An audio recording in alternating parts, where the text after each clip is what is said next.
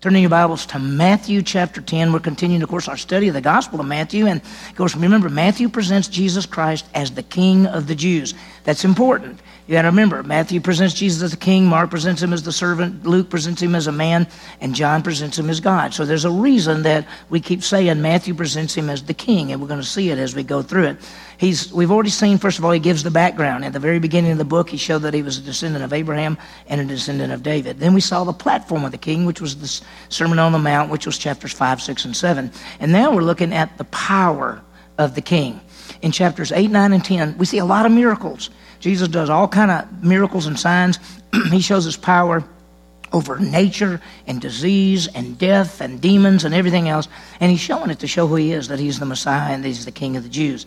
In this passage this morning, there's a, there's a neat thing. First of all, we're going to see the call of the apostles. We're going to talk about the difference between being an apostle and being a disciple. We'll see that. And Jesus sends them out. And then we see the responsibility, what they were supposed to do. And I can't always see everything. There, they would go to the nation of Israel. Now, as we look at this passage, you realize we have a responsibility that now, as the church, as the body of Christ, we are ambassadors for Christ. We get to go into our community with the message of Jesus Christ. And you know what's so amazing? I mean, we have a website, and we, I mean, it goes all over the world. We, we get letters from, I'm not just exaggerating, we get people almost every week from all over the world who go to our website and listen to our stuff and, and understand the truths about salvation. So whenever you give, it's not just what we do right here, it goes all over the world. Well, this morning we're going to see what happens when Jesus sends out the apostles, and we'll see how that is.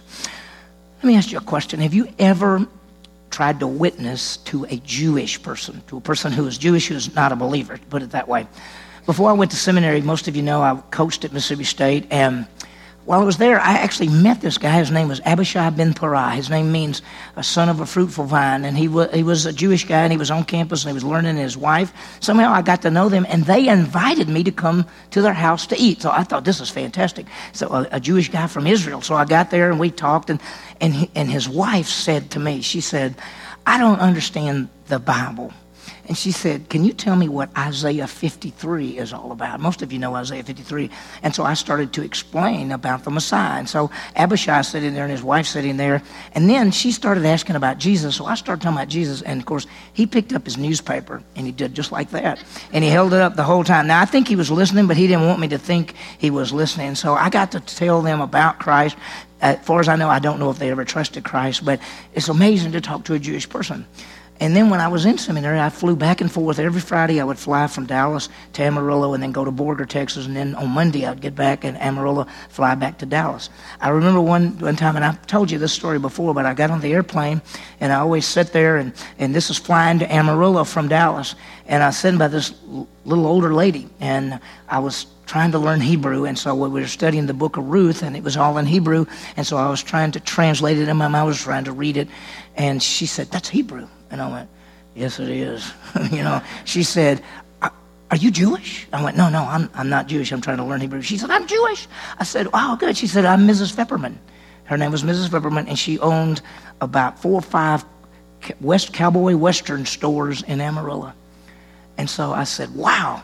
And she said, um, So you, you study this? I said, Well, I'm trying. I said, I don't know the Hebrew very well. She said, I wish I could have faith like you. That's what she said. And I said, Well, Miss Fepperman, let me ask you a question. So, what do you believe about Jesus? And she said, I don't believe anything about Jesus. Here's what I said I said, Would you be willing to go to the, to, to the Tanakh, that's their Bible, you don't say Old Testament, say Tanakh. Would you be willing to look through the Tanakh and see if all the promises about the Messiah, see if Jesus fit those promises?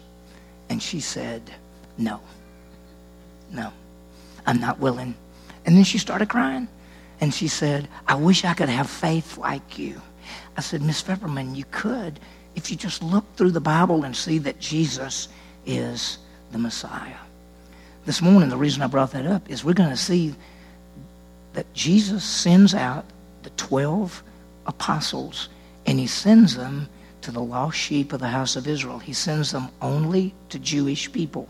Now, I'll talk more about it as we get through it, but in the whole book of Matthew, that's all he goes to. He's presenting himself as the king of the Jews. And so as we look at Jesus sending out these 12 men, and there's something that when we talk about Jesus sending out the 12 and he gives them power and everything, I'm going to bring up something you might not have thought about as he sends these 12 out. We'll see it as we go through it. So Jesus is sending them out to tell them that the kingdom of heaven is at hand, the Messiah is here, the king is here. Now, what we've seen is his power, and that's part of the thing. He's done these miracles, and we've already seen that when he does the miracles, some of the religious leaders who don't like him, they immediately say he's doing these miracles by the power of Satan because they can't deny the miracles. I mean, people who can't see can see, and people who, you know, he's raising the dead, he's forgiving sins, he's doing all that. And, and so they, they make fun of him and they, they don't want to admit it. Uh, but as we look at this, he's going to send his 12 out to the Jewish people. Let me give you the outline of the study. We're calling this the call of the apostles, verses 1 through 4. And then we're going to see the responsibility of the apostles. They go to the lost sheep of the house of Israel. They take a gospel message. We'll talk about what it is. Uh, they, they've got to trust God as they do this, and we're going to see what the response will be when they go. So let's do this. Let's look at the call of the disciples and, and look, at, look at verse 1. It says, Jesus summoned his 12 disciples and gave them authority over unclean spirits to cast them out and to heal every kind of sickness and disease and, and all of that. Now, that's what he does. Now, these men were called disciples. And let me make something perfectly clear. A disciple is one who not only has trusted Jesus Christ as Savior, but has chosen to live for Christ. Now remember, a believer, being a believer cost us nothing. Jesus Christ came to the earth, He died on the cross, paid for sin, rose again, and He offers the gift of eternal life. It's called a gift because it's free. That's why the Bible says God so loved the world he gave his only begotten Son that whosoever does what? Believes in him will never perish but have eternal life. So being a believer costs us nothing. I hope that every one of you in this room that you have put your faith in Christ to give you eternal life. It's not it doesn't cost you anything. It's a gift and it's called eternal life. Now, being a disciple costs us because a disciple says, not only have I trusted Christ and I know I'm going to heaven and I have eternal life, but I am choosing, I am deciding that I will follow Jesus, that I will live for Jesus, that my life will count for him. So a disciple costs us. And, and those who have trusted Christ, we choose to live for Him. And there are a lot of people who are believers, but there are not a whole lot of disciples. People who say, I want my life to count for Christ. And so that's what we see. The, these people are called disciples. Now, we're going to uh, clarify something in just a minute. In Luke chapter 6, uh, he went up, spent the whole night in prayer before sending these guys out. Now, our goal is our church is to make disciples, which involves leading people to Christ, that's evangelism, and then training them and equipping them, that's discipleship.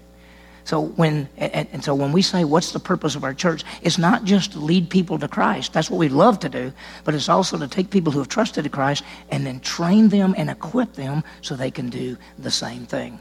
Now, what we notice is look what this says. Jesus summoned his 12 disciples and gave them authority over unclean spirits to cast them out to heal every kind of disease and every kind of sickness. He gave them power and authority, and this is this is a key because he, the authority means that they they have the right that they can go out and they can heal people and they can cast out demons. These twelve men, okay, he's going to send them out. Now I'm going to talk about the list, but let me raise a question. You already know that the 12 men. Let me do this. Let's go through them and then we're going to talk about this last one, okay? Because I think this is a key. And we're going to see the names. Look what he says. Now, the names of the 12, and notice he changes. He doesn't just say disciples here, he now says apostles. The, the word apostle is apostolos in Greek, which means one sent forth with authority. They're called apostles of Jesus Christ, and they went out in the same authority as Jesus. Now, some people want to be called apostles today, but the apostles and prophets were the foundation of the church. There aren't any more apostles today. In fact, the, the, the thing that the apostles do is they could do the sign gifts. They could heal people. They could raise people from the dead. They did that to authenticate the message. And one of the requirements to being an apostle was to have seen the risen Christ. Now, the, at this point, ha- he hadn't died and rose again, but we're going to see that a little bit later. After he dies and rises again, these, there's 11 of them, and we'll get more into it. He's calling them apostles at this point. Now, we're not apostles, but we're ambassadors. We're ambassadors. We get to represent Christ. We don't have the same authority. They had the same authority as Jesus. They could heal the sick, raise the dead, they could do everything. Our authority is the scripture. When we go out, we go out with the word of God and tell them the truths of the Bible.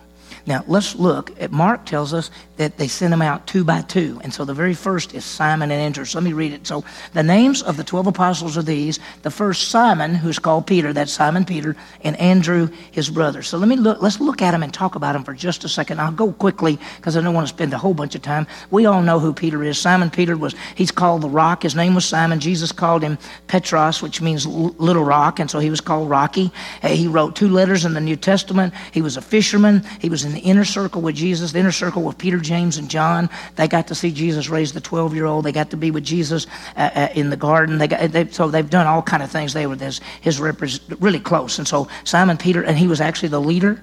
When when you get down to it, after Jesus died and rose again, Peter seems to take the leadership. Peter actually walked on the water. Do you remember that? When Jesus was walking on the water and Peter was in the boat, and Jesus said, Don't be afraid, it's me. And he said, If it's really me, command me to come out. And Jesus said, Come out. And Peter walked on the water. So this Peter is an amazing person. And we all say, Oh, yeah, but he denied Jesus. Yeah, he did. He did. But that's not how it ended. And many of us deny him every day. See, to deny him is to say, oh, well, you know, I'm not living for him. I'm not doing what he wants me to do. And so Peter is an amazing man. Now, then there's Andrew, his brother. Andrew is sort of the quiet one. Peter is the one that talks all the time, and everybody sometimes has to say, Peter, would you shut up for a minute? Nobody else can say anything. But Andrew was the guy that was, he was amazing. He was a disciple of John the Baptist. He also is the one that brought Peter to Jesus. He went and found his brother and said, We found the Messiah. And he brought Peter to Jesus. So Andrew was amazing. He was always bringing somebody. If you remember the guy when everybody says, How are we going to feed these 5,000 men, not counting the women and children? It's Andrew who said, Well, I found this little boy over here. He's got five loaves and two fish. That's Andrew. And then we've got James and John. They were brothers. Notice he goes on and says, James and John, uh, James the son of Zebedee and John his brother. Now, James and John were wealthy. Their daddy owned uh, uh, a number of shipping boats. And when Jesus called them, they left the boats and the hired hands and they left. Now, James is amazing. There's not a whole lot about him because he, he's called son of thunder because he had a temper, and yet he was the first of the apostles killed. Uh, in Acts chapter 11, 12, and there uh, he got his head cut off by Herod. And so he was the first one to die. When we think of John, I, when I think of John, I just, he's just amazing. He wrote five books in the New Testament. He's called the Apostle of Love. His nickname was also called Boanerges, which means thunder. He had a temper, but as he got older, he said, Love one another.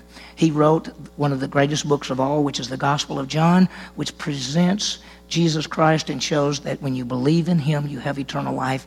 98 times in the Gospel of John, he says salvation is by faith in Christ. he wrote the book of Revelation. Because of his stand for Jesus Christ, they put him out on an island, island of Patmos, and he got the revelation. He is an incredible person. He probably was the youngest of the disciples. He called himself the disciple that Jesus loved. How would you like? Would you like to call you? Yeah, I'm the one Jesus loved. But that's what he was. He was the closest. He's probably the youngest, and he lived the longest. He lived up to 95. He wrote the, the book of Revelation in 95, and then uh, he died. And then we got two more, and we got uh, Philip and Bartholomew. Bartholomew. We don't know a lot about Philip. Uh, he was from the same place as Peter and Andrew, and uh, he brought a guy by the name of Nathaniel and Bartholomew.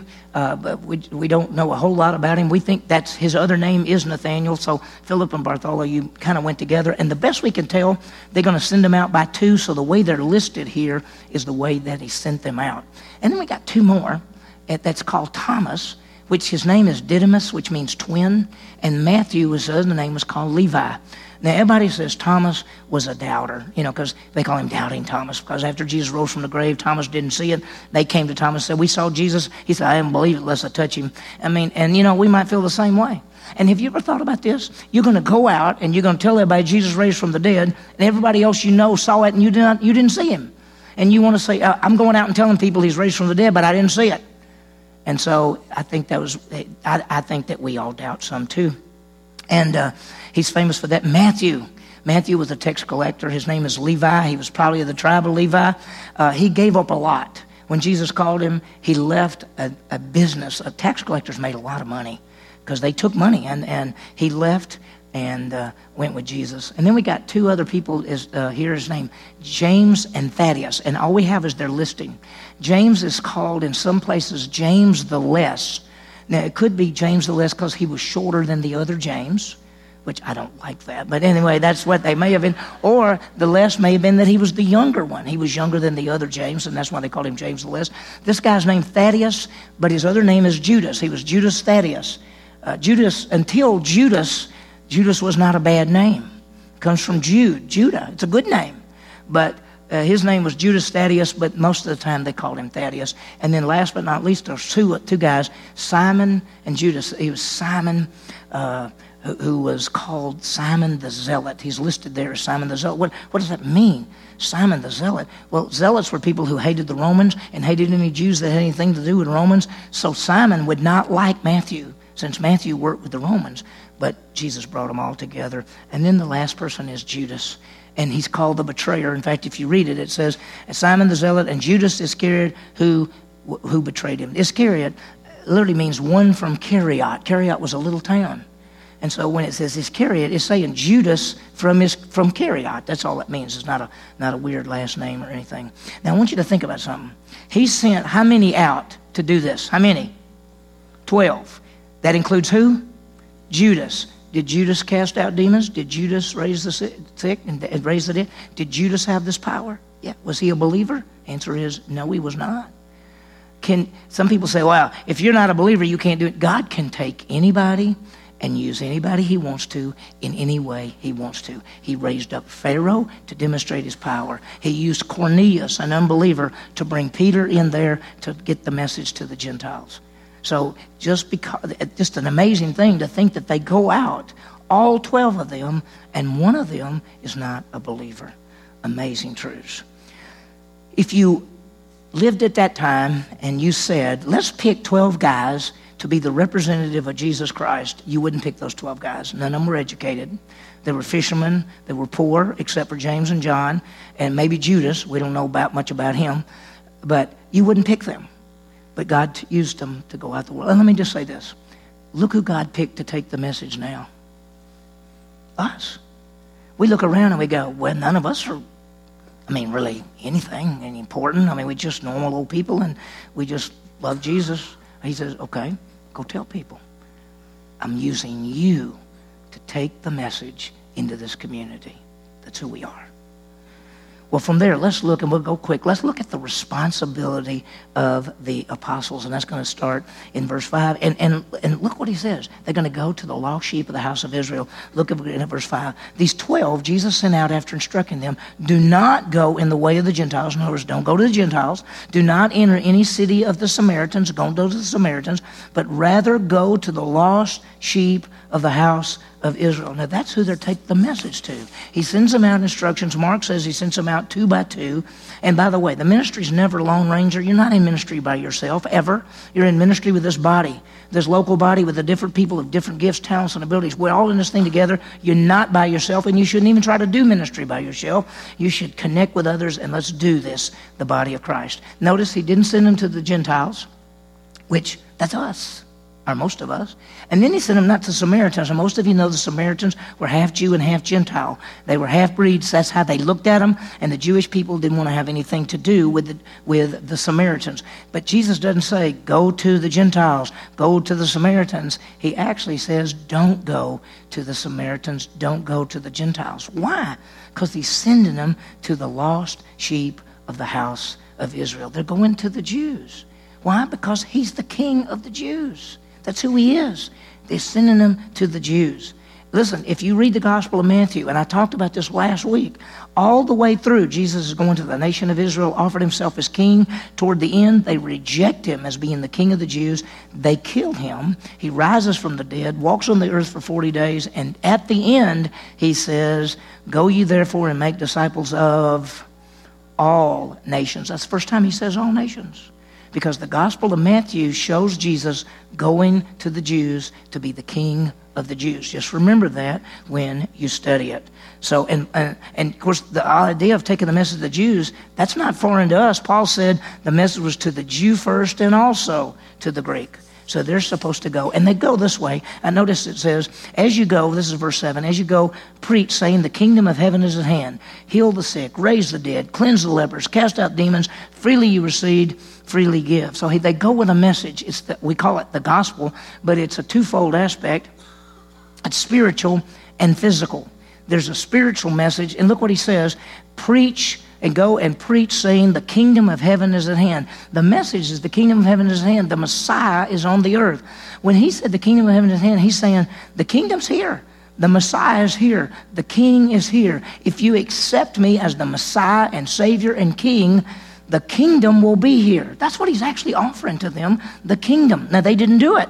And the kingdom is in the future now, but that it, it, could have been even then he was offering it. The kingdom of heaven is at hand. That's what he did. Because why? The king is on the earth. So they're sent out. But then there's a physical aspect to it. And he meets physical needs. Look again at verse 8. Look at the miraculous power. He says, You'll heal the sick, you'll raise the dead, you'll cleanse the lepers, you'll cast out the demons. Freely you receive, freely give. And so he does heal the sick, raise the dead, cleanse the lepers, cast out demons. They're going with his exact power. Now, that is an amazing thing because Jesus Christ is God, and God forgives sin, and God raises the dead, and God heals, and God. And He has given these 12 men the same authority to do what He does because they're representing Him. And don't you think, how many tribes of Israel were there, by the way? How many? 12. How many men does He send out? 12. There's a reason for that. He's going to the lost sheep of the house of Israel. And see, sometimes now, because if you remember when the church started, uh, when after Jesus died and rose again, the church started, it was almost all Jewish. And then, then they begin to spread and begin to tell Gentiles, and then Jews begin to reject. And then, as throughout history, the Jewish people, as Paul says in Romans, a hardening has come upon them. And as a, as a people group, they're not believing in the Messiah. But the first part of the church were all Jewish, mostly all Jewish. Now it's mostly all Gentile and we think, oh, yeah, we're, we got to go out, but we don't go to the Jews. We should go to the Jews first.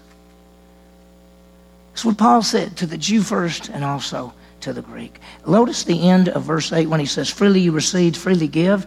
Freely given, freely give. What is that? Salvation. He's talking about the message. He said, You've been given this message freely. By grace you're saved through faith and not of yourselves. It's the gift of God. So when you go with the message, tell others. We get, we freely tell others the grace message. You know that most people don't understand grace. You know that. I mean, you may think they do. You may think everybody believes just like you do. They don't. You can tell people, and you say, Oh, I believe in the grace of God and that salvation is a gift. And they'll say, Oh, I do too. But you got to repent of your sins, give your life to Jesus, walk down an aisle, make him Lord of your life, and get baptized. So they add 10 things to it. Salvation is a gift by faith alone in Christ alone. It's not anything we do. If it's something we do, it's not a gift. And we got to be very clear. Most people don't grasp it. We get to tell people the grace message of salvation we get to do it. He sends them out to proclaim the message and to meet needs. Uh, phys- you know, we, we get to go out. Now, we don't do what they did. We don't have that authority, but we can help people and help meet needs. Now, he says something. And watch this part. They've got to trust God as they go out to do this. Look what it says. Do not acquire gold or silver or copper for your money bills. He said, Don't come up with a bunch of money. You're not going out with money. Or a bag for your journey. I'll talk about what that is in a second. Or two coats, or sandals, or a staff for the worker is worthy of his heart. He said, You're going to have to trust me when you go out. You're going out with nothing. You're going out to villages and towns. You're going to the Jews, and you're not going with a bunch of money. You're not going with two or three coats. You're not going even with a staff. You're not going with all these things because you're going to have to trust me. And this is what he's saying. You don't get wrapped up in the things of this world. You have a job to do. And he says, don't acquire all this stuff. Go on and, and trust me. It is so easy to get sidetracked. I can still remember, listen, I went to Dallas Seminary in 1981. I went there 81 to 85. You're supposed to, back in those days, you tried to get out in four years. Most people four to four and a half years. Nowadays, some people are taking six years. But when I was there, there were guys that came to seminary, started seminary, got some kind of part-time job, got so tied up in the full uh, the part-time job that they almost quit seminary. I have a friend that took him almost nine years to go through seminary because he got tied up in a job that he liked. And I wanted to say to him, why don't you either do one or the other, okay? Just do the job and, and lead people to Christ. And you don't have to go to seminary to be a, a you know, but if you're going to go to seminary and want to be a pastor, you know, it's so easy to get tied up into stuff. And he says, don't get tied up into the stuff. Notice verse 10 where he says, are a bag for your journey. I read that a long time and I never even looked at it. I thought, bag for your journey. Don't, you know what that word? There was, there was a thing called a beggar's bag that when you went out and if you didn't have anything, you had a bag. It was called a beggar's bag and you kind of went like this. Anybody want to give me something? He said, Don't take a beggar's bag. You're not out there begging. You're not begging for anything. You're not taking anything extra. You're going to have to trust me because the worker is worthy, worthy of his support. When you go to the right people, they will provide as you go with the message. And so let's see quickly the response. What happened when he goes out there? Here's what he says. And whatever, this is verse 11, whatever city or village you enter, Inquire who's worthy in it and stay at the house until you leave the city. Now, when he says inquire who's worthy, he's basically saying find out if there's believers there, if there's people who believe in the coming Messiah or people who've already trusted in Jesus, because a lot of people had trusted in Jesus. I, I, wanna, I want you to, to think about something. In the Gospel of John, there are like six to eight places where believers are called secret believers and secret disciples. There are a whole bunch of people at this time that were actually believers in Christ, but they didn't tell anybody because they were afraid. Even some of the religious leaders wouldn't tell people because they, as it says in the Bible, they like the praise of men more than the pra- praise of God. And so when he says, find somebody worthy, he's saying, if you find somebody that's a believer. And he says, as you enter the house, give them your greeting. The greeting is, I come in the name of Jesus Christ, the Messiah and the King. If the house is worthy, if they believe, then give it your blessing. Yay. But if it's not worthy, take back your blessing you could say, Sorry, I came. Okay, you know, whatever. And he says, Whoever does not receive you nor heed your words as you go out of that house or that city, shake the dust off your feet. See, worthy is to believe the message and to remain and help, and they will help you in the ministry. That's why you don't have to take anything because they're going to help you in ministry. But the unworthy are the ones who don't believe the message. You don't stay with them. He says you don't do that. You go out, you don't, basically, you know what he's saying? Don't get things from unbelievers. That's what he's really saying. Don't expect unbelievers to meet your needs. Expect the believers to meet your needs. And he says this part right there. He says, Whoever does not receive you nor heed your words as you go out of the house of that or that city, shake the dust off your feet. Boy, that is a that's a kind of a powerful thing. It's a picture of being saying, I'm not responsible, you're rejecting, I'm not connected with you, and it's basically saying, I have no part with you. If you if you reject the Messiah and the King, we don't have a part with you and they leave. That's what they do. And you know, there are times that when we share our faith and people continually reject, all you can say is, uh, you know, I'm sorry, but I mean, that's all I can do. I've told you about Jesus. If you're not going to believe, that's between you and God. And that's what he says. Now, this last verse is a little bit hard. Look what it says. Truly I say to you, it will be more tolerable for the land of Sodom and Gomorrah in the day of judgment than for that city. Now, listen to what he said. He said, if you go to a Jewish city and they reject you, it's going to be worse for that city than it was for Sodom and Gomorrah when the judgment comes. Now, you know that unbelievers will stand before Jesus Christ at what's called the Great White Throne Judgment. They're not judged for their, their sin. Sin has already been wiped away. Uh, but Jesus paid for it. But they'll stand there, and there's a, there is an aspect of of separation and discipline. And there's a, a I'll just throw this out. There's a thought. Is there are there levels of punishment and separation from God? That's a question. Because Jesus says something like, it'll be more tolerable on that day than these people. And so it seems like there's levels of separation from God. Now, I've always said to myself, if you're thrown in the lake of fire and you're separated, would, how much worse could that get, right? But there has to be something the way Jesus brings up, it'll be worse for them than them. I, I don't understand it. They don't give us enough information. And maybe when we get there at the great white throne judgment and we see what Jesus does, we'll go, okay. But here's what I want you to remember that the reason a person doesn't go to heaven and the reason that a person uh, is going to be in the lake of fire is not because they're sinful. Everybody's sinful. Everybody's come short of the glory of God. Jesus Christ has died for everyone's sin. So sin's not the issue. The issue is faith. Will a person put their faith in Christ to give them eternal life? And whoever believes in him will never perish but have what? Everlasting life. So the real issue for all people is not how bad they are and to clean up their life. It is what will you do with Jesus? Will you put your faith in him or reject him. That's what it boils down to. And those who reject Jesus Christ will be judged, and this results in separation from God forever. So he says, Go to the lost sheep of the house of Israel. Wow. It's powerful. Let me give you some applications, okay? Quickly. Let's be faithful as ambassadors for Christ. Let's think about it. Let's be faithful as ambassadors for Christ. And, and think about this. We're God's representatives we have the greatest privilege of all. Just as those 12 were sent out, we are the church, the body of Christ. We're different. We're the body of Christ, Jews and Gentiles in one body. We get to go with the message, and we have the great privilege and responsibility to take that message. So you, you and me, we're the representatives of Jesus Christ. I got to talk, uh, I got to share my faith with somebody just the other day. And you know, it's always a scary feeling, and you think, should I bring this up? And, and of course, I said, I should bring this up. I should. And, and we should bring it up. We should talk to people, right? Second, just remember, freely given to us is salvation. That's eternal life, and it must be freely given.